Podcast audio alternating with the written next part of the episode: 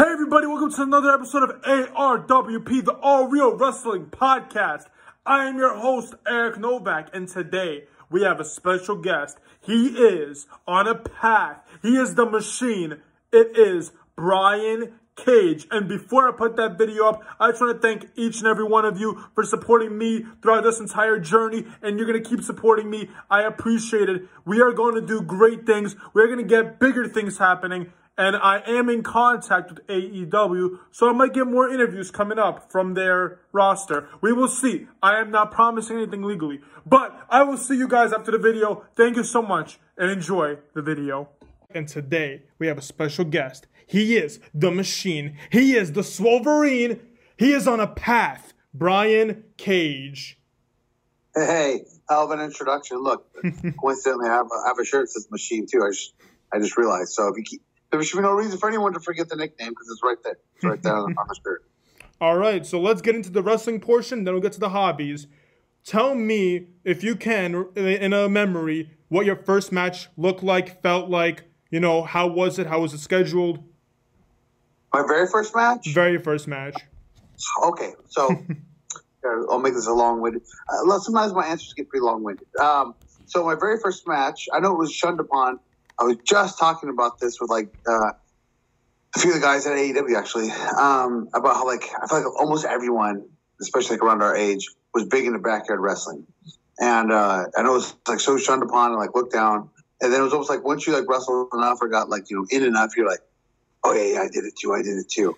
Um, so so my uh, my evolution of wrestling, if you will. So like first there was first there was like just you know like the rough housing and, and, and the house and stuff. Then we all started having like uh, battle royals out in this like little grass pit um, by where I lived. And all the neighborhood kids would get there, and you know it was always a shoot. And it was it was funny. It's just like the heels would do when you make make a pack with somebody. I'd always like make a pack with my younger brother because I knew together we could eliminate everybody, including my older brother. But then I knew full well that I'd eliminate my younger brother, no problem. So that way I'd try to, you know, always, always work it to get the win. Uh, from there, uh, we started trying to have uh, some uh, like, like, we were just you know in like like you're like oh I'm this like if your name so my, my middle name uh, my real middle name is Christopher so I was usually Brian Christopher a lot of people say I look like Benoit so I usually Benoit or Brian Christopher um, my, my brother's name was one of them was Justin so we'd be Justin Hawk Bradshaw that was his name to give you an idea so like we would be that person kind of do their moves and that evolved to like actually you know having matches and uh, I remember the first time we recorded a match was because uh, my friend was going to break this this sheet of glass over my head. And we have to record that. We can't miss that. And then once we recorded and watched it, we're like, oh my gosh, why were we recording this the whole time? Now, we didn't do a bunch of hardcore stuff like it was popular then and that time with backyard wrestling and the flaming tables and you know jumping off of everything. Uh, we so our slogan was it's not backyard wrestling, we just wrestle in a backyard, and it, it developed into um, uh, an actual promotion I started running. So we got a ring and a business license and everything. And all the while was training too um, at a local school um, close to me, Northern California, up in Chico, where I'm from, my hometown.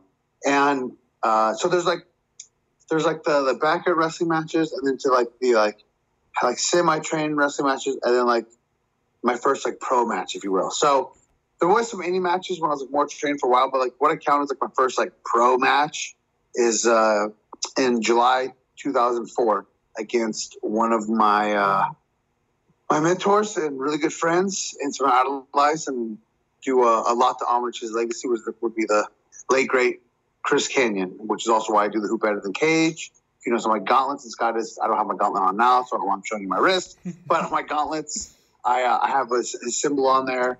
Um, I, I, do a lot of his move set or variations of his move set. So um, sorry, I told you long-winded response, but um, uh, that would be the first pro match that I counted in my pro career. And I remember even thinking, doing like the commentary on that match afterwards, that like to wrestle somebody that I was like that looked up to in my hometown, nonetheless, was like such an unbelievable feeling. And uh, I remember feeling like, oh, dude, I could like my wrestling career could be over tomorrow after just began, and I would be like pretty okay with it. Like I was so ecstatic. It was probably still one of the top three moments of my life. That's awesome. That's awesome. You know, that's great that you have that moment that sets it from all the other moments that you're like, I did this, so that proves all the hard work that I did managed to go to one path. All right, let's get to the second question. For me personally, I started watching wrestling with WWE, like I believe a lot of other people, but I got into sure. Lucha Underground, and that's where I first seen your work in Lucha Underground. You were phenomenal. I want to know how that call came, how Lucha Underground called you, and then how the call came when they said they're done. They're not going to film anymore. Um, so I was uh, I was in developmental and FCW. I got released. When I got released, I came out here to LA. I'll stay with my friend, good friend and former wrestler Brandon Bonham. And uh, while I was down here, um, I uh, I got a random call that there was a AAA tryout, and I kind of didn't think it was real, and I guess it was it was it was legit. So I went there, and I met Konnan. He was running it, and I was really good with friends with Norman Smiley uh, in FCW. Why he was a trainer over there, um, and Norman and Konnan are tied from their days in Mexico together. Um, as he would know him as Black Magic. And um, anyway, he put a good word in for me, and I went there and I, I did a couple different matches. He even stayed after to do a couple more matches for some people who were late to the uh, late to the crowd.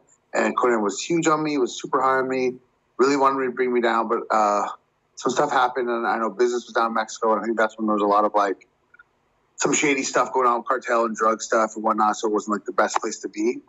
Um, and this was like 2000 late 2009, early 2010, somewhere around there.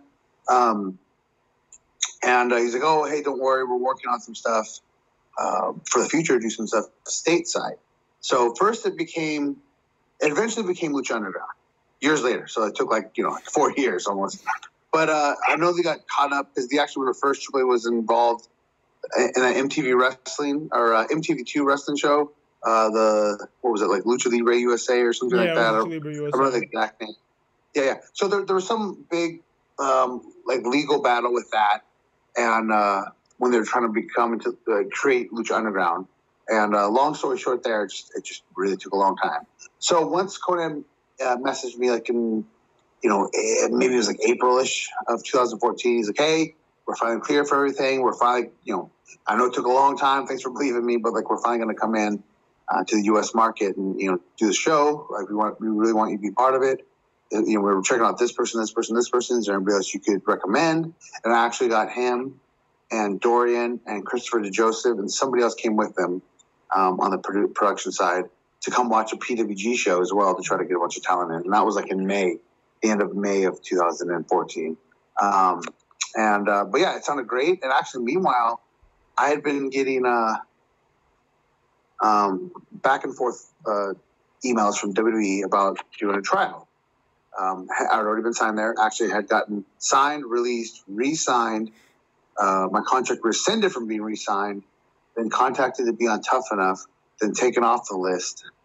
Um, to talking uh, to Johnny Ace when they were in Fresno. To being told like, okay, they'll probably bring back after WrestleMania that year. To never mind, we're no longer interested. So there's a lot of back and forth, and uh, disappointment on then. And then once the kind of management changed around, these, these uh, enough people were like putting my name out there to them that they started reaching out to me and said, "Hey, you know, there's a there was a black spot by my name. I don't know in, in what in, in, regard to what." But he goes, "But you know what? Let's try to get you in here. Maybe we'll at least do a trial." And I was like, "Cool, cool, sure." And like, all right, well, you know, like this September, let's do a trial. Oh, wait, never mind in December. Oh, wait, no, never mind in January. Oh, and so this went on this back and forth for quite a while. Meanwhile, they finally sent me one, and it was right when I was about to sign my, my deal for Lucha Underground, as well as uh, my deal for AAA. I was going to get. I was one of the few guys that was getting the bonus deal because of uh, because Konnan was trying to bring me AAA the whole time. So I was going to do that. They sent me um uh, finally sent me the, all the paperwork to fill out for the tryout for WWE, and I told them yes. I was at an indie show. It was a Friday night, and Saturday morning and I thought about it, and I was like, you know what? And I called them up and I was like, I actually had plans. I actually was going on a cruise that weekend, which I was going to cancel and change. But I was like, you know what? I'm going to do this cruise. I think I'm going to sign with Lucha Underground. I think I'm going to just go AAA. Like, I've, I've been basically, you know, uh, all but begging WWE to get back there for years. And these pretty much have just been dangling the carrot in my face the whole time. And it's gotten me nowhere. Now, finally, somebody else wants me. And whether they know it or not, I was like, you know what? Maybe I need to take um, take that and you know and see what see see where that comes. So I, I called them up and I said, you know what? I know I said yes, you guys sent me all the paperwork and all the travel stuff, but um, after thinking about it, I, I'm I'm thinking, you know, I, I want to go uh, see what else is out there. I got some other opportunities. I want to give them a try and, and see where that leads. And uh, I'm not going to lie, that felt pretty good to be able to say, say no, essentially, because you're very rarely in the chance to be able to be on the offense against uh, the WWE. And I, I even then didn't know what to expect from Lucha Underground. Um, I kind of thought it was going to be a WSX kind of thing where there was a lot of people in charge that didn't know anything about wrestling, and it would be kind of a cool, quick payday that would just kind of blow up and go nowhere. And I couldn't have been more wrong. It was so rad. I, I loved it so much. Um, I was in many of interviews quoted saying, "I want to be wrestling my entire life," but it wasn't until I was signed by Lucha Underground that I felt that ten years old, you know, I had, I had a vision of what it would feel like to be a pro wrestler, and it wasn't until Lucha Underground that I felt like what I thought it would feel like to be a pro wrestler. It was awesome. I, it was it was still probably. I mean, AEW. I've only been there a short amount of time, but it's been amazing. But like, still, Lucha Underground was probably the most fun and just the, the, one of the greatest times I've had in wrestling. You know, led to me getting married and having a child as well. So uh, I can't say enough about Lucha Underground. It was great, and I wish it was still around. Second part of your question, I told you I go long winded on these answers. I love Sorry. it. I'm loving uh, this. Uh, I'm a pretty detailed guy. A lot of my essays that I write in school get really detailed. um, uh, so season four, it we were all kind of aware that like, oh, this was looking like it just took too long to get to it, and then there's less episodes, and they were shooting it fast, and there's a lot of like pay raises and stuff that were supposed to happen that didn't, and you could tell if they're working on um, uh, a smaller staff, you know, like, like, outside of the wrestlers, and, and there's just a lot of stuff, and you can just tell like mm, things probably weren't looking too good, and MGM wanted to buy it out, and I know um, so Lucha Underground had like MGM producing it, the LLC that actually owned the copyrights to it, El Rey that owned the um, TV rights to it, and then um, I know Dorian from AAA had a had his hand in it too. So like there might have been more than that. Okay, just for that, say there's four owners. So MGM wanted to buy everyone out and just have it solely their show.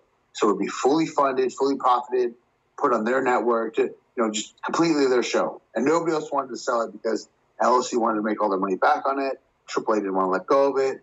It was El Rey's highest rated channel. Um, so, but yet uh, MGM kind of got left with like, um, without like getting too detailed to it, but like almost like almost like they got left with like all the costs of everything with little the reward.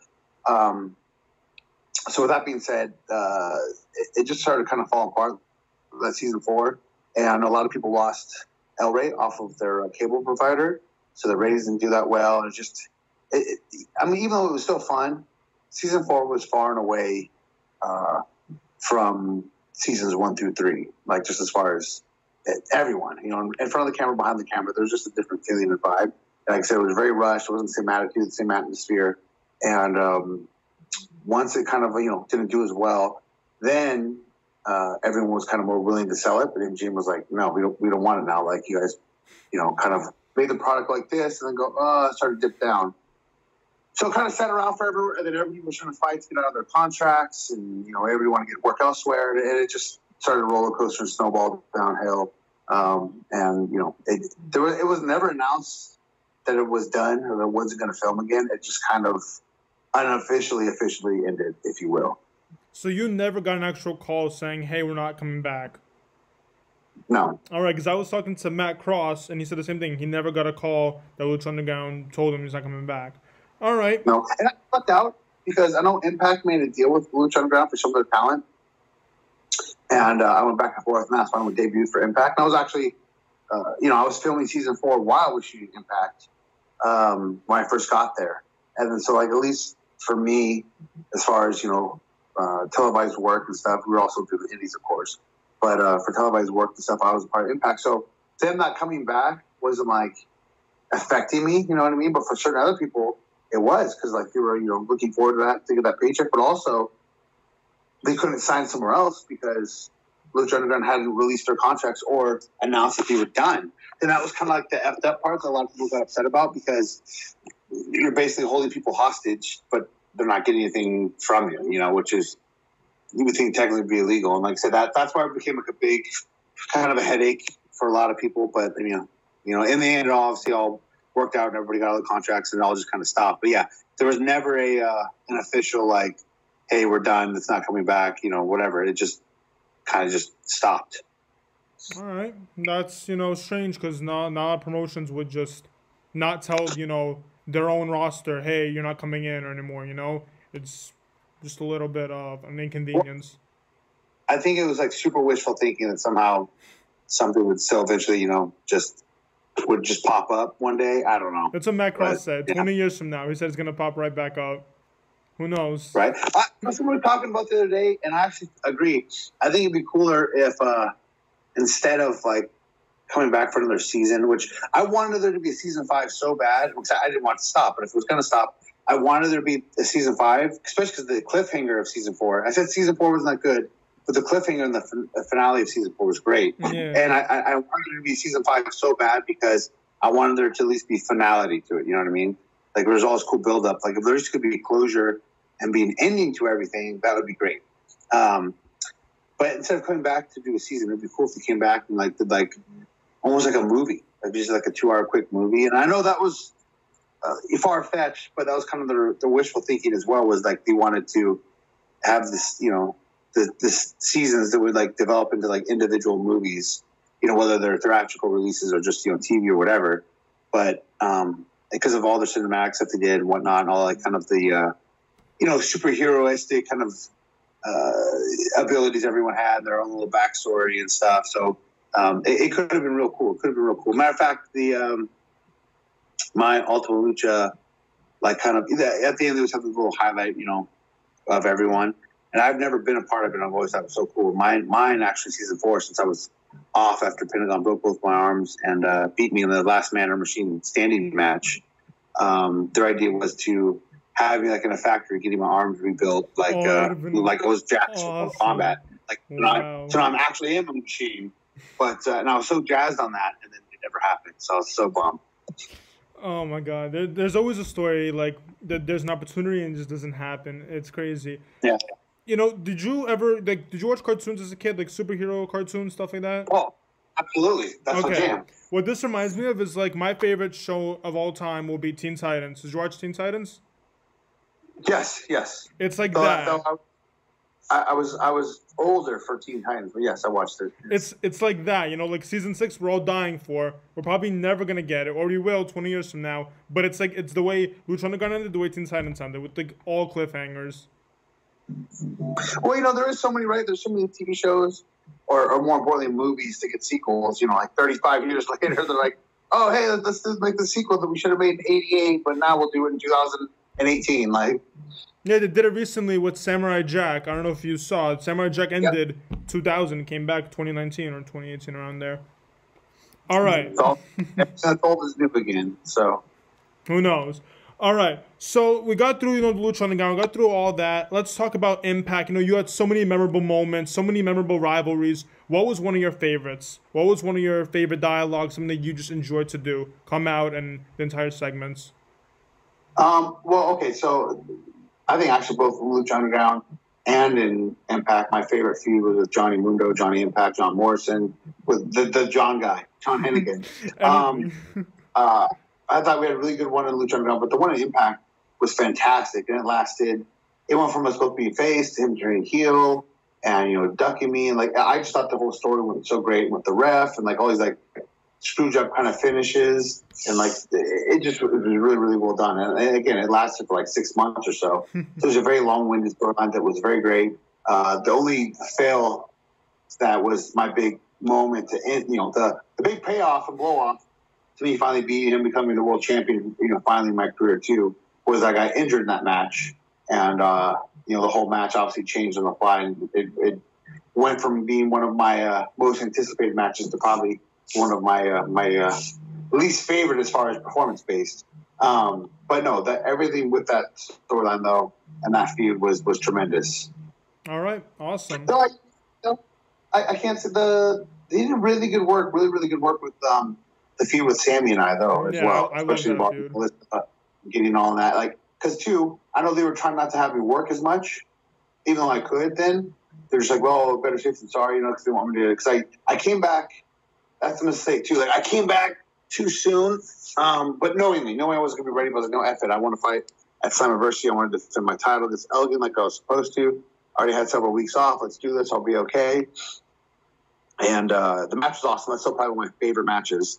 Not because it was good, but people don't realize like how hurt I, you know, I still was, and how painful it was. So to be able to have that match and perform at that level, and like like it was it was very real to me. You know, the emotion involved, and uh, and I didn't feel that bad. But then yeah, we tried to have that street fight um, shortly afterwards, like I was just too, I was still just too messed up, and it just had uh, it just lingered. So I can see why they were a little worried about anything happening, and then maybe not being able to perform. You know, come bound for glory. So for us to have such a good and like personal, like heated storyline with me and Sammy without really having us do that much or, or no matches or you know not, like they did a really really good job and that's why they involved Melissa and it uh, uh, Impact doesn't get enough credit, man. I know I'm not there now. I, I have nothing bad to say about Impact. Um, I think it's a great product and I know not a lot of people have eyes on it and it has a lot of already negative preconceived notions, but man, I'm telling you, Impact is is a much better product than people give it credit for. I agree. I love Impact. I watch it every Tuesday, and the talent they have, like the new talent, TJP, Chris Bey, always um, sick. That's amazing. Crazy Steve, another one. You know, they always have new talent. All right, so you know, I want to get through all the wrestling ones quick. So let's talk about gear. As you know, a comic fan to wrestling, it's all about gear. I think that's what it mainly is. Your gear is awesome. You got the whole black, white, and gold right now in AEW. You had the Weapon X gear. You had red and black what's your favorite gear and also how do you design your gear is it you who does it is it you know a process okay so mm, my favorite gear uh, it probably is the the oh, let me have some good ones but I, I, really like the wolverine one the yellow and blue one the co- combination um, i know i started doing like the 50-50 split like half you know one base half the other base i, I do like that gear um, i have somebody who designs my logos um, on Instagram is uh, John Awesome, the real John Awesome. He's, he's made a lot of shirts for me. He's made like almost all of my gear designs. Uh, does some really good stuff. And then the guy that actually makes my gear, I always joke about this. So it's actually Angelico's guy from Mexico. Mm-hmm. I don't know his name. never met him. Never talked to him. It's almost like a drug deal. so I'll like, I'll be like, I'll talk to John. Hey, he's got this awesome design. But oh, cool. I'll send it to Angelico, and I'll be like, yo, you know, maybe this color and this color, or this, you know, you know, this 50 50 and this 50 50 or whatever it is, okay, then he'll let him know. Then, Angelico will message you back a price, and then I'll PayPal it to somebody.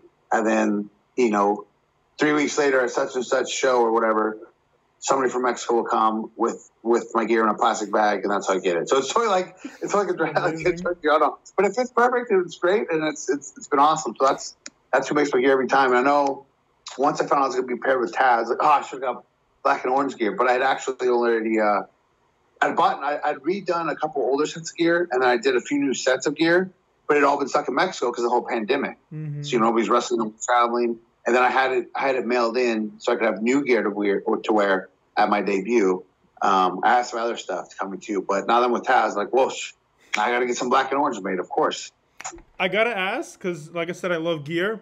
Can you give us some kind of sneak peek or any idea of what you might wear for Fyter Fest? Um, you know what? To be perfectly honest, I don't even know. But I, I didn't. I didn't even know the date until last night because they weren't sure. There's a couple different variables of when it was going to happen and why it would happen, and we weren't sure until last night on TV. When everybody else saw, that's when I saw too. so I only just found out it was going to be that week. So we'll see. I, I uh, I'm not sure yet. All right. So we got to talk about it because it's one of the biggest promotions right now. You signed with All Elite Wrestling. Can you tell us how that came? Can you tell us? You know, I know you were injured at the time, and I know many contracts were given to you. Tell us why you picked All Elite Wrestling. Tell us, you know, how the process happened. All right, I've said this a few different times just to like get it clear. No, when I when I said I wasn't signed to All Elite Wrestling and started Melissa on Twitter, that was absolutely true. Everything's relying or fading that, and and I'll tell you why I was super upset because I was still under impact contract. Not only did I did I want to to AEW, yes. Was I did I knew offers were coming for everyone? I talked to some people, yes. But I officially not gotten any offer, any contract, nor had signed anything. I'll tell you why. Um, it'd be breach of contract. So legally, I wouldn't be able to. So had I, Impact would have all its rights to like basically, you know, put a hold on it and and create a, an issue for me if he wanted to. So when that came out, I, I literally walked through the curtain for my RVD match. I had my torn bicep that surgery on, my lips split in half, hanging off, bleeding all over the place. Everybody's looking at me funny. I'm like, what's going on? Everyone's phone's blown up, and I look at my phone and it says I already understand. I'm like, well, not not A, is it false? B, now if I do, like, it's taking away the surprise, you know, for me to be able to say that. I'm like, but see, now I'm like, oh great, I'm gonna get in trouble now. And uh, so like, yeah, and I was like, and it's not true. And it was really kind of awkward backstage. Um, and like I said, and I, I loved Impact. I had nothing bad to say about it. Now I'm like, you know, I got to go to the hospital, get my lip stitched. Probably going to need surgery on my arm. Um, and then I'm saying farewell, rushing out the door to go to the hospital. While everybody thinks like I'm like, you know, freaking signed another company at the same time. So it just wasn't the best farewell, and I was a little upset by that. Um, but yeah, I was I was really mad about it. So when I told everybody I didn't sign, it wasn't because I was trying to kayfabe it so I could be surprised. I really hadn't signed anything. Um, I talked to everybody um, that week, and I know AEW had offered me a deal later that week. Um, and then I told they were on the cruise, and I told Tony like, "Hey, my arm is messed up. I don't think I'm gonna have to have surgery though." Um, I, I talked to a couple doctors. They looked at it. From their examination, you don't think it's fully torn I'd have to have surgery. But I got an MRI anyways. I said I have the results any time. I'll let you know. Literally the next day after emailing them that, I got the results and said fully torn, have to have surgery. I was like, you're kidding me. And with surgery too, you have to have that within three weeks or less, actually, like like 20 days, 19, 20 days, do you prefer at the most? Because uh, what happens is your tendon rips off, rips off the bone, and then it rolls up into your arm. And if you don't pull it back down and reattach it, it'll scar down where basically you can't without destroying the bicep to move it back down. Um, anyway, so I told him that, and uh, I thought for sure, just like what happened with WWE, I thought my contract was going to get rescinded. I thought it was going to be, you know, SOL and just on my ass at home for who knows how long, trying to rehab my bicep. Like, so I'm, I'm in panic mode. like, no. And then uh, Tony's like, hey, don't worry, we'll talk. You know, we're back off the cruise. Don't worry, everything will be fine. So I'm like, I'm not, you know, guaranteed anything. It, it gave me a little peace of mind, but I still wasn't sure. And then when they came back from the cruise and we talked, uh, yeah, no, they were cool. Like, hey, don't worry, we believe in you, we have faith in you, we want you to be part of the team. We know what you have to offer. Like, we'll still sign you. Like, you're, you're fine. Don't worry about it. So that was awesome. And right then and there, too, proved to me that it was a, a good move on, on my behalf, and I chose the right um, the right company to sign with. Now, is that saying that anyone else wouldn't have done the same thing? I mean, it's possible, I guess. I, you know, I, I feel like if Impact wanted me, we probably would have kept me the whole time too uh, even though knowing I was injured, especially because I was injured while being under their contract. But um, uh, I, am just saying AEW obviously didn't have to or didn't need to do that whatsoever. And the fact that they did just says a lot about them. Um, so that's it happened. And then, uh, you know, I just busted my butt. And whether I was going to be ready or not, I wanted to debut sooner. Obviously, the pandemic happened and put a hold on a lot of stuff, made a lot of changes. And they were just like, hey, let's just, you know, let's just try to make it happen for double or nothing. So that was the plan. And uh, I told them that that should for sure be able to happen. And I had no idea what we were doing or, you know, anything with Taz or ladder match or anything until like probably the week before. That's always exciting, isn't it? When you get to know things last yeah. minute, it gets makes you open up. Um, I do want to bring this up because you know not a lot of people have that position, but you got really lucky in the way where you got injured at the time of the pandemic, where you get to spend a lot more time with your family. You know, you don't have to go flying to tapings and and doing other things like that. So it's really fortunate that you got to spend time with your daughter, you know, your wife, and everything like that. You know.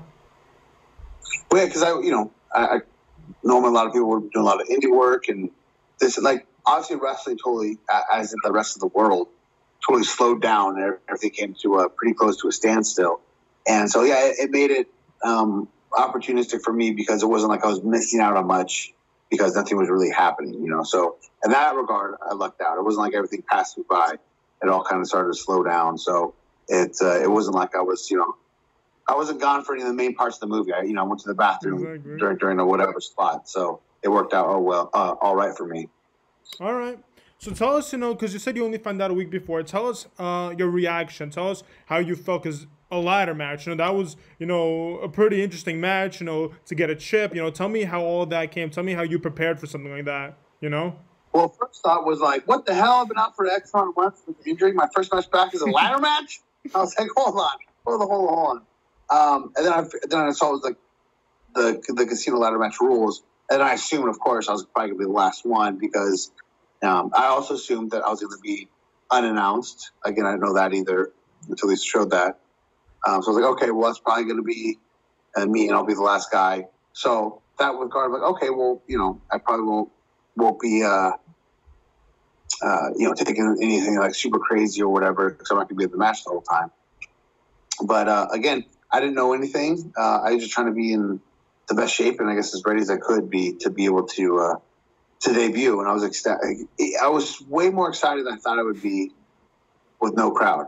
I mean, I was still going to be excited, but I thought it was going to be a real like let down and off. But I was super nervous, super excited. Um, you know, it was surprise debut, brand new company on pay per view, first match from injury. So there's a lot of things going through my mind and and uh, in my body, and I was I was ecstatic, man. It was it turned out really really well. Uh, we came with some real creative uh, spots and some real cool things we did. And actually, I didn't even I didn't even expect or think I was winning like like until uh, like maybe the like 20 hours before the match or something like Wait, that. Like seriously? it was like really late, like time before I found out that I that I was winning. So I was like, oh shoot! Wow, wow, that's awesome.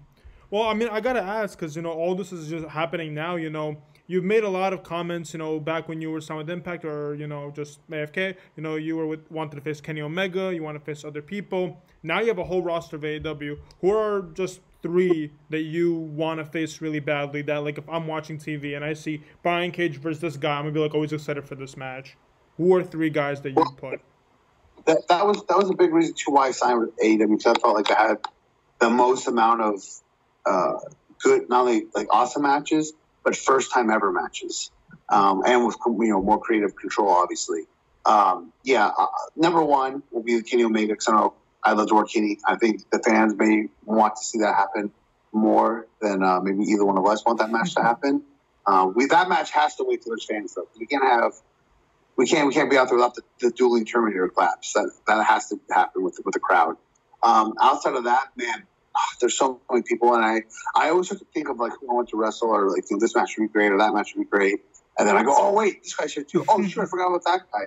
So to name just top three, man, I don't know. I mean, for sure, Kenny Omega, definitely uh, Chris Jericho because um, I mentioned Chris Kanyon earlier, but the three wrestlers I tried to emulate myself after uh, was like a hybrid version of Chris Benoit, Chris Jericho, and Chris Kanyon, the three Chris's. So uh, the fact that uh, I've got to work Chris, you know, obviously Benoit, he's been long gone, but Jericho's still around and he's still killing it, man. So to be able to get to work Chris, that would be awesome.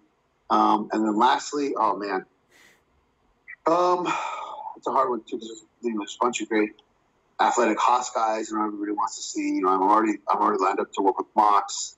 Um, trying to think of something maybe you know Pac. Pac. Pac. Pac be great. Yeah, yeah, that'd be great. That'd be a really good one, sure. All right, awesome. See, now I'll know when I see those matches announced. I'll be like, Cage is excited. I'm gonna be excited. The whole world's gonna be excited. All right, tell us how you know you said again. You you got the idea you know a week ago, but you and Taz. Tell me how you felt because you don't really you don't really have a manager. You know, Melissa was always you know doing commentary for Impact. She was never really other than like independent events. She was never really a manager. So now you have an actual manager doing your vocal, your everything. How does that work? How do you feel about that? Yeah, that was a first for me too, but that was cool, man. Um, and you know what's funny? Uh, a lot of people praise Taz on the mic, and a lot of people at the same time like didn't even even though he's a really good commentator, um, like kind of almost forgot or, or never really realized how good he is on the mic as far as promo work. And uh, I'll be honest, myself included, I was like, like I wasn't worried. Oh, is he bad? Is he good? Like I knew he could talk, and then I just kind of realized, like, oh crap, man, he's got a lot of really good promos, and I feel like I don't know how, but I feel like that he never really got much uh, uh, like recognition or like like when we hear Taz, the first thing you think about is his, his promos. You know, I mean, you think him walking off the town on his head, suplexing people on their heads, and then Tazmission. Mm-hmm. Um, so I was like, I was like, oh yeah, man, he's a real good promo. Then obviously we get the the immediate comparison with Lesnar and Heyman, especially with Taz being ECW guy as well.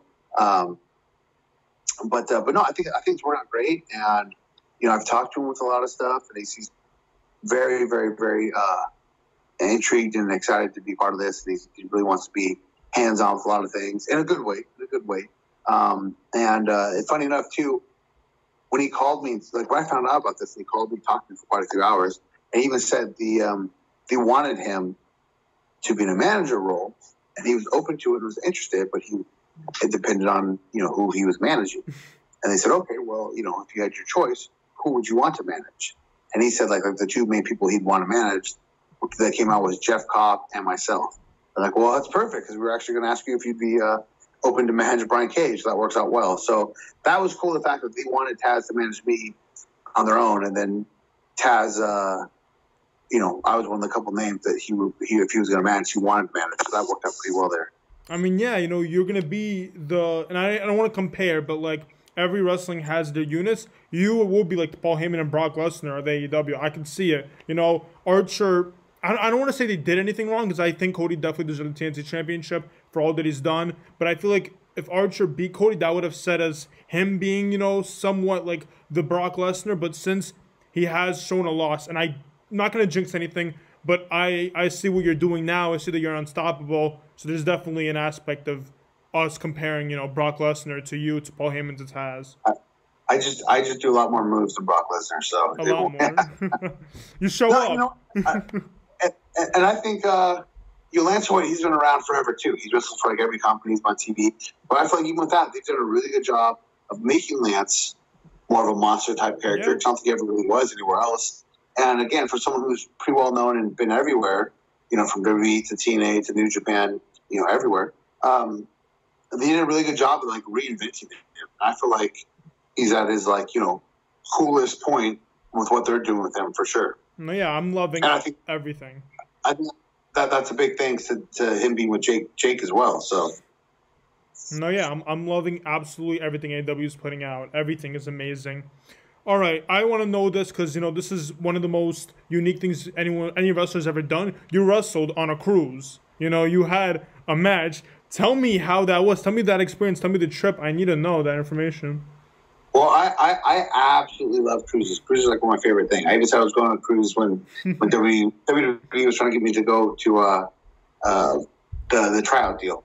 Um, I've been on several cruises. I love them, especially because of uh, of just never never needing enough food. Um, I'm, a, I'm a big fat kid at heart, and uh, I, I love it. I love it. Just I, have never had a bad time on a cruise. I love them all. Some people don't like them, and it boggles my mind. So then you throw in the fact that there's wrestling on a cruise. Not only us being able to wrestle, but like all because all of us are on heart are still fans. You know what I mean? So here we are on this cruise, and there's you know this person's podcast, and there's this person's you know comedy thing, and there's this person's you know sit down interview or storytelling with Mick Foley, or you know freaking the pods. Like there was just so much to do. Not to mention the excursions like it was great. It was fantastic, and a lot of people thought it'd be a little too nuts, like to uh, to be around, you know, on, tra- trapped on a boat with a bunch of fans. And like I was like, it wasn't like that at all, and everybody was super cool. It, it was great, man. It was great. I loved it, and uh, I actually tried to politic to get on the second one, um, and I was trying to get my. Uh, I was like ready to debut, like you know, like five days later. I was like, oh, what if I just debuted on, on the cruise? That'd be amazing. So uh, I mentioned that, but it was it was you know it was right before it was going to happen. So the whole thing was two, two books and two sold out, and it wasn't going to happen. Plus, there was the, the the issue that I had with the whole uh, torn bicep wasn't really going to work out for me either. But uh, uh, it, it's probably best that it didn't, even if I was completely healed and I was able to in this room because uh, I just was trying to get on the cruise because it would been a blast. But obviously, like me not being with AEW and then being on the cruise is kind of probably did give away that I'm going to be like on the show. So they're trying to like, surprise debut me, but then here's Brian Cage walking around on the cruise for a few days. Most people could probably put that together. So uh, it probably worked out well that I was on the cruise, but uh, as long as everything shapens up, there should be no reason why I won't be on the next one. So. All right. That's awesome. I cannot wait to see. You know, you know I, didn't, I, didn't, even answer your question. I just want to hold off about the cruise. But yes, wrestling, and wrestling on the cruise, the actual wrestling was awesome. It was great to be able to do. And uh, funny enough, like yeah, you can't tell that you're on a cruise when you're wrestling. Like it, it didn't feel like anything. Um, and it was a super cool match. It was uh, you know it was Impact versus the Bullet Club then, so it was like Impact versus ROH. So it was kind of a unique uh, crossover match that you don't get anywhere. Um, so it was, it was great to be able to be part of that. It was a lot of fun. Awesome. You know, it's watching it, you know, seeing, you know, footage of it was just remarkable. You know, you were in a whole tag team against the Elite. I believe they were in Halloween costumes. I believe they were just as Mario characters, which had to Yeah, make yeah, it it was on Halloween. Yeah. which had to make it you know more and more spectacular. But you know, like you, you, you answered my next question, which has been how like the fans reacted. You know, fans probably looked at you and probably kept on staring, waiting. You know, trying to say hi, probably not, probably afraid, and you're probably just out in the you know limbo deck. You know what I mean? Uh, and like like and there was a good combination, but everybody was super chill. Like, so, like the first day there, and I was walking around too. We had, we had a daughter on there, and Melissa came with us. And the first day there, you know, people were talking. They're really cool. And a lot of people started, you know, not a lot, but people would ask for the autographs, the pictures, and um, they were respectful about it and nice. But even then, we said, hey, hey, you know, like tomorrow morning we're doing like a meet and greet, you know, for a few hours. But also like, um, I was like, and then you know, anytime anybody asked after that, I'd be cool with it. But I was like, we, we, we respectfully declined it. Everybody was cool, just because uh, we were like, hey, we just want to be, you know, on vacation too. As, as you know, we sat there, we talked to plenty of them, but like, as a guy, I don't want to take a picture because she's gonna take a picture with you. Now I feel bad if I say no to the next person. You know what I mean? You're like more of a jerk for that. So like if I tried just like, hey, zero tolerance. But I wasn't an asshole about it. And everybody was super cool. Yeah, the next morning, like I said, we were down there for hours taking pictures and autographs with everyone. And then anytime after that, for walking around, somebody said something like, it was super chill, super easy to go. We just wanted one night of, uh, you know, being able to be just like everyone else. Uh, but then, yeah, even outside of that, the whole four nights, like no one, it was never an issue. Nobody swarmed us. Nobody was inappropriate. Nobody was, it was very, very cool. Nothing, nothing bad to say. It was great. Awesome. All right. Um. No. Yeah. Because you know that's I've seen so much footage. Just seen how many people are literally on that cruise, and you know you are the most marketable. You know, face. You know, when they see someone, they're probably all staring. You're probably eating dinner. The entire cruise is probably just staring at you. The entire restaurant. You know, it's it's really interesting. All right. No, I want to get. I want to kind of start a little bit. I want, I want this to be part of the rivalry because I was a part of uh, the New York Comic Con panel. I don't know if you've seen it when Cody and Jericho had their feud. They did a whole thing in the panel. I was a part of it. That was amazing. I want to kind of get you know your story on the Moxley part because Moxley's already spoken. How do, what are you waiting for? What are you seeking uh, till Fyter Fest? What am I seeking in until Fyter Fest? Like, what do you mean, before then? Like, Yeah, like, yeah. Like like what's what's the schedule? Like, are you just gonna be through going throwing going through everybody until the day of? Uh, you know what? I don't know what's. Uh, I don't know what's actually planned on. Uh, what, on that was it the ninth, sixth, seventh, eighth, ninth, tenth, tenth, the next one. Um, I don't know what's what's planned.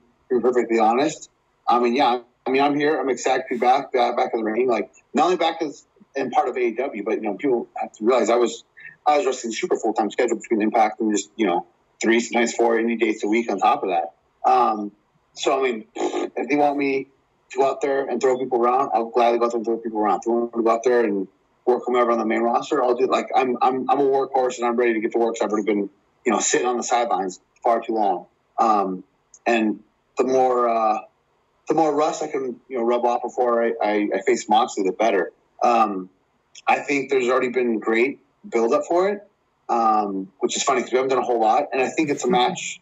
Even myself, you know, I wasn't expecting to have. I think a lot of people weren't expecting this match at the gate. And it's almost like the, uh, you know, you see a lot of Twitter like, "Oh, I never knew how bad I wanted Moxley versus Cage until now," and and it's great that we've been building it up uh, already this fast, without doing anything, and it makes sense. Like when he's in the ring, he's cutting his promo, and we were face to face. Like, there's no reason for me to punch him. Why would I punch him? It's not like he, you know, it's not like he slept with my wife. There's no, no animosity. He's a champion. So right now, he's the best thing in AEW. Right? I'm the new guy, and I'm trying to show everyone that I'm, you know, ask the question, who's better than Cage? There's nobody better than Cage.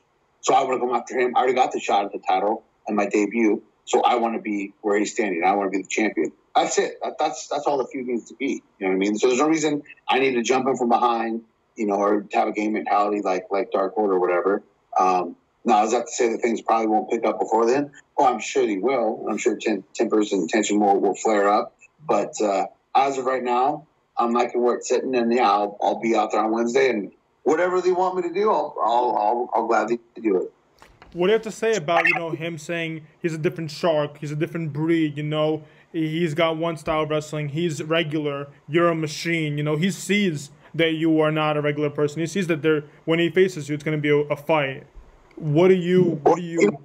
that, that's go ahead, go ahead. Uh, just how, how do you take all that? You know, how do you take all? Because he's he's in my opinion, I think he's given you know respect. You know, as a champion, he's saying you know you are what you say you are. I know what you are, and I'm champion. Yeah, you know, I, I did think it's funny too. He came on and kind of laughed, but then he kind of said like, "Oh yeah, I'm laughing, I'm smiling, I was giggling, whatever." You know, because I'm excited. Like I'm excited to have this guy on the roster. I'm excited for the matchup. So that's like kind of the uh, the game sportsmanship, you know, mentality.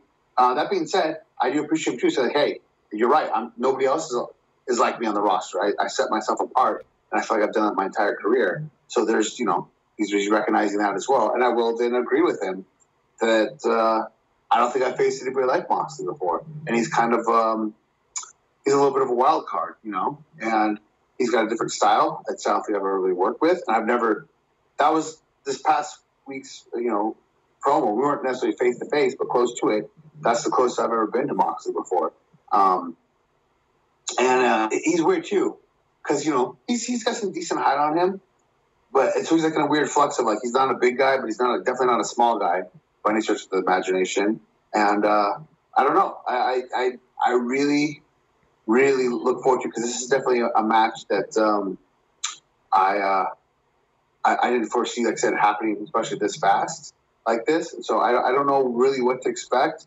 But uh, this is my first, you know, big matchup, which I don't know that I'll have any big matches before this, That I'm ready to go out there and uh, for everyone who doesn't know me, prove exactly, you know, why I'm every, you know, the machine, the who better, the, the, the Rage Cage, owner of the spotlight, whatever moniker you want to give me to show everyone, okay, that there's a reason for that, and there's a reason why so many people are hyped. So if you didn't know about Brian Cage, you definitely won't forget about Brian Cage after Fyter Fest.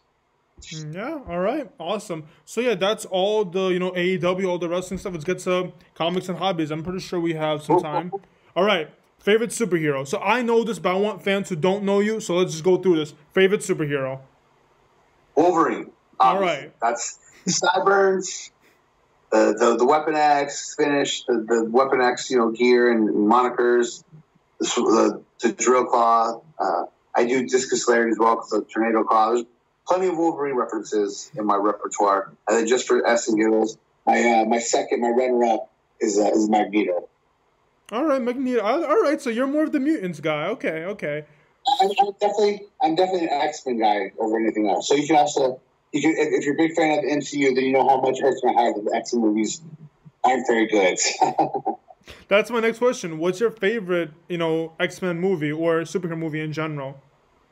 Um. Okay. So I mean, Avengers. I actually like Infinity War more than Endgame, but I mean, you know, the, both of those are just epic, and the the you know the ten years it took to get there, tremendous. That being said, you take away like the blockbuster, you know, big money, big explosion, special effects, amazing superhero movie that most superhero movies are, and you also throw in a dash of my favorite superhero, and I think Logan is so good. Why? Because it's what Wolverine should have been the whole time took so long for him to get to that just, you know, mean, gritty, violent, red, raw blood, awesome movie that it was. And it was so good because it was so emotional and so raw, but it wasn't a superhero movie. Yeah. It was about an old man who was sick, helping another old man who was sick, and they're just trying to get on a boat and go, you know, go off the grid essentially. So the fact that there was no like, oh, we have to save the world, big explosion, CG, you know, whatever, uh, made it a little more real. You know, I mean, just seem more real about it. Um, but I, I, loved it. I wish I wish Logan would have been the, the first Wolverine movie, and it could have evolved to what Logan like. Then it would just all of them would have been amazing. Yeah, that would have been my next question because I feel like Logan was the only movie that made you follow a character, no matter how they would have done it. If they started with Logan or ended it with Logan, you followed a character, you watched them love, you watched them, you know, get tortured. You've seen all the stories that was built, and then that was the end. You know, Hugh, that was Hugh Jackman's, I believe, last movie, and I believe it's going to be his last movie. And I think that was the perfect way to end uh, the sure. Logan story. And, and, you know, too, uh, Patrick Stewart, I thought was amazing in that movie as well. That he did a phenomenal acting job, and obviously that he met his end in that movie as well. Like, yeah, there's a there's a lot of there's a lot going on in that movie, and it was I thought it was I thought artistically, if you will, you know, because a lot of film and cinema, it's all kind of an artsy thing as well. I felt like artistically, that was like the best superhero movie. Obviously, Avengers is amazing and the big blockbuster and just you know it's awesome. But uh, you know, like, like like the Sundance Film Festival deal, you know that that work was Logan for sure. All right, I gotta ask since we're doing the whole movie thing. What about Dark Knight? Where does Dark Knight play for you? Uh, Dark Knight for sure is the best Batman movie, along with the original Tim Burton movie. I love that first one. Um, and I, I laughed at it. I'm like, Heath Ledger's going to be the Joker. I'm like, you can't be the Joker. Jack Nicholson killed that role so much. How could you even come close to redoing that role? And the only way to do it was to completely reinvent it. And Ledger did obviously amazing job at it. Um, and uh, uh, it was great. I did not like the third one at all. I, I mean, I know like the third one many movies kind of falls short, but um, it, I didn't hate it. I, I, I didn't like the love that it got. Cause I, to me, it just didn't feel like a Batman movie for a lot of things. It just felt like a really cool action movie. I think actually the third one, my biggest complaint was just Bane. I hated the Bane voice, hated the alternate character. Because I, like, I like Bane a lot as well. I cosplayed at him, I wrestled at him. They should have made him normal Bane. But anyways, we're not talking about the third one. We're talking about the second. so uh, that no, that that was great. That was that was really good. Uh, far and away DC's best movie. Obviously, like like I said, I like both the Batmans. The first Batman was actually the very first, the Tim Burton one was the very first movie I ever saw in theater. So uh, that one has a special place in my heart as well. All right, awesome. All right, favorite cartoon. I bet you watch a lot of them with your daughter. um, right now we've been watching a lot of SpongeBob as far as with her cartoon wise. Um, but no, the ultimate favorite cartoon is the throwback again was X Men animated series. It's the main reason I got Disney Plus. The first thing I watched Disney Plus, I watched every single episode. I even Googled it all because it's, it's not listed in order. Mm-hmm. So I even mm-hmm. Googled to make sure I watched every episode in order like it's supposed to be. Um, but yes, far and away, X Men the animated series. Uh, if we're talking anything like not superhero wise for cartoon, mm, what's, what's one that I really liked? Uh, I mean, there's so many, but um, I, everything one thing of is all like superhero. That's super, that's superhero, that's superhero. Um, you know, Animaniacs. Animaniacs are really good as far as cartoons. That's a pretty good one. All right. So next question is, you know, I don't want to ask what your favorite TV shows because I know you don't watch TV a lot. I know that you got to watch TV during the quarantine, but I don't think you watch TV that much, right? I I really don't.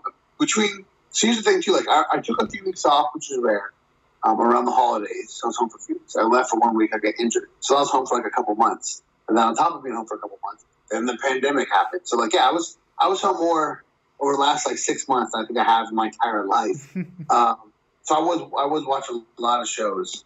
Um, as far as my favorite TV show, uh, I don't watch a lot of TV, but like two shows off my head. One was uh, the first show in, since I was being a teenager that caught my attention that super hooked me was Dexter. Nice. I absolutely loved all of Dexter. And then um, uh, because the only thing outside of like wrestling or Marvel that uh, I can talk about for days is uh, is Army of Darkness. Anything Evil Dead or Army of Darkness.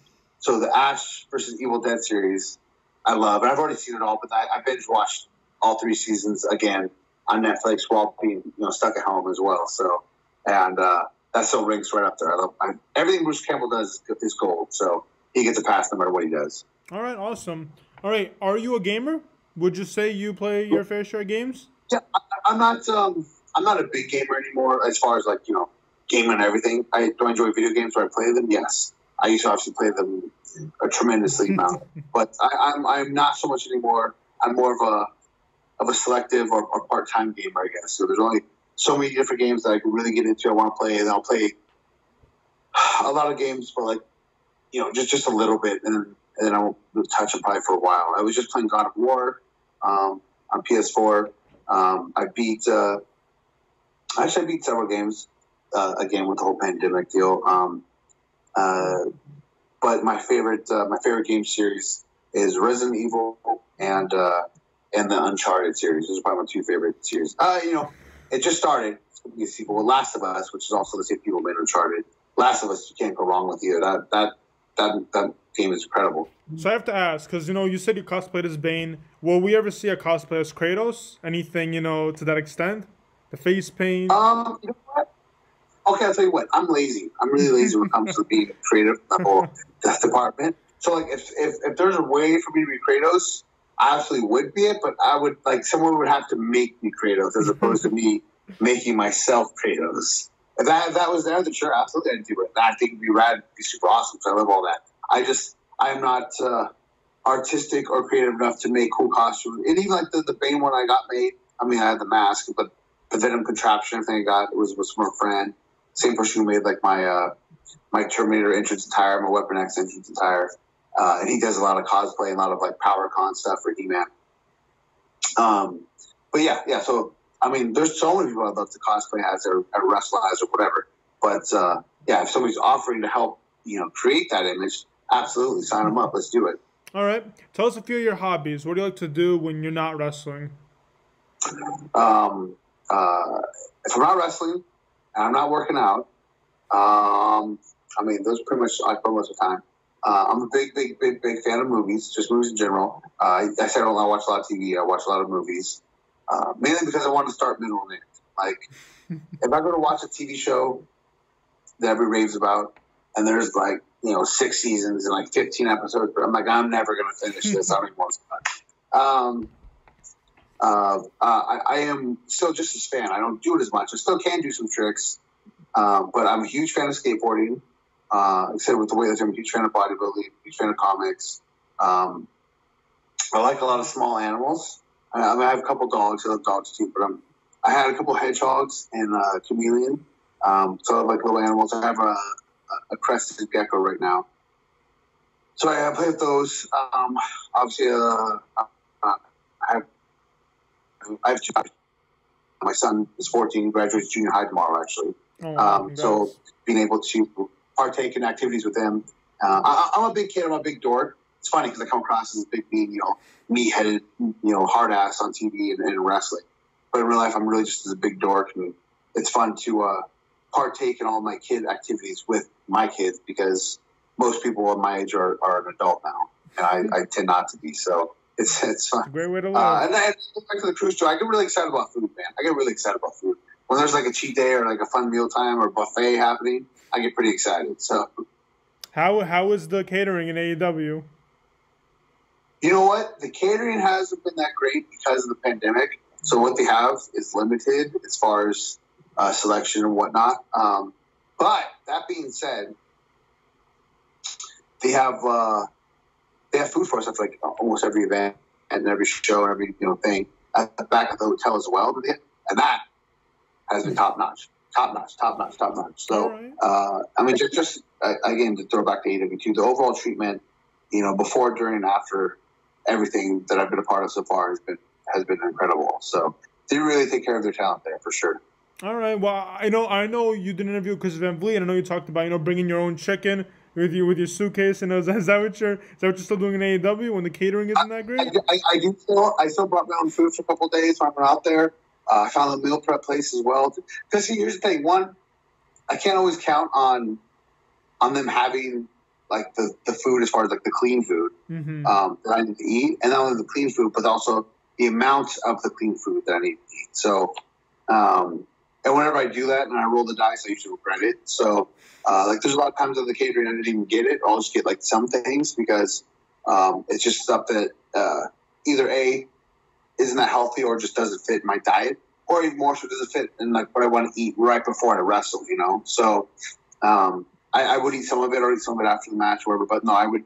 I stocked up on some stuff on the way out there that I made, and then uh, the first day there, I, I got a bunch of meal prep, and then a few days later, I got some more so between that and uh, and the food that they'd have for us, you know, certain events and stuff, and, and at the hotel post show and whatnot, I was able to uh, to hit all my macros, if you will. But yeah, no, I always have the six pack back with Fuller always goes with food every day. All right, awesome. So we're getting down to the few final questions. I want to talk about merchandise. You know, I'm a big figure collector. I love action figures. Is there anything planned, or was there anything planned, like of creating a Brian Cage figure? Um, I know when I did my photos, they took action figure photos, and I would, I would assume they're going to make Brian Cage figures because I look like an action figure, so I should be an action figure. Damn it! Um, but there's there's plenty of awesome custom ones. Um, uh, a guy DWO Customs who just made a, a sweet Kanyon Mortis um, like combination figure for me uh, is in the process of making one, and then Mad Reaper Studios has made an awesome Lucha Underground Brian Cage. But I know there's several custom Brian Cage figures. Um, but yes, I, I, would imagine there's one coming, and I'm a huge action figure collector as well, so I would, uh, I would, I would be thrilled to have it. Awesome. All right. So you know, I want to know now that you know AW just announced their own toy line. How do you have you? I know you've have you ever held their figures? Have you held their first designs or not? I've not, You no, have I not. haven't. Okay, so do you have you seen like the articulation wise? Like have you seen the commercial and stuff Yeah, like that? I like I thought they first brought them out too. Like you had like you know Kenny and, and Hangman and everybody like checking out their figures and their entrance stuff. Like you know they look they look really good quality. You know that like I'm not jinxing it, but you know that if you do beat Mox, your figure is gonna come faster than probably anyone else's. You know, yeah, I would imagine. I would imagine. I would imagine. I know. I know they got some cage cheese coming soon too. So hopefully it all just starts popping out at once. All right, awesome. All right, so down to our last question. No, I just want to I just want to know, you know, what you what you have planned for the future in the way. You know, like you are doing AEW, but are you doing any side projects? You know, have you have you decided to take up some other projects other than you know wrestling? Um, you know, the, the opportunity is always there. Um, I've always had some uh, some aspirations for uh, for other passions in my life. You know, like, like fitness wise. You know, whether that be a supplement line, fitness line, clothing line, or whatever. Um, I've always had a bunch of different little ideas and stuff I'd like to get to, and I felt like I've always been waiting on it. Um, not only uh, financially, but more so to have like the namesake value uh, of it behind it to help it uh, succeed and excel. Um, that being said, though, uh, but after actually the double or, or nothing pay per view too, I was contacted by uh, uh, by different affiliates from different you know performance entertainment or products and sponsorship wise stuff. So that of helped get the ball rolling right away. Um, especially again coming back from injury, kind of sitting on the sidelines. So yes, hopefully, uh, hopefully some things will uh, will get shaken and, and, and be happening by uh, maybe by the end of summer. All right, all right, awesome, cool. Uh, tell us where you know people that are listening to this can find you on social media. So we got Brian Cage on Instagram, Mr. GMSI. For anyone who doesn't that, that stands for Get My Shit In. But Mr. GMSI underscore B Cage on Twitter. It's uh, it's not the best name. I kind of regret making that name like that. But I have a blue check mark, so I'm gonna change it. At least so I'll deal with it. Um, and then you can get uh, till AEW releases my my stuff. Um, as of right now, you can still get my uh, my Brian Cage uh, t-shirts off of Bros and Tees at Bros and Tees backslash Brian Cage. All right, awesome.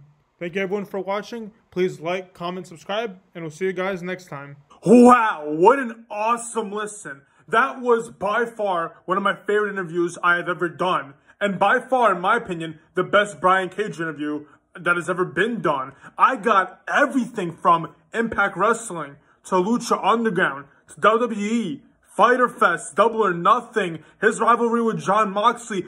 Everything was answered just now in that interview. And if you have more questions, well, I'll have them again sometime in the future.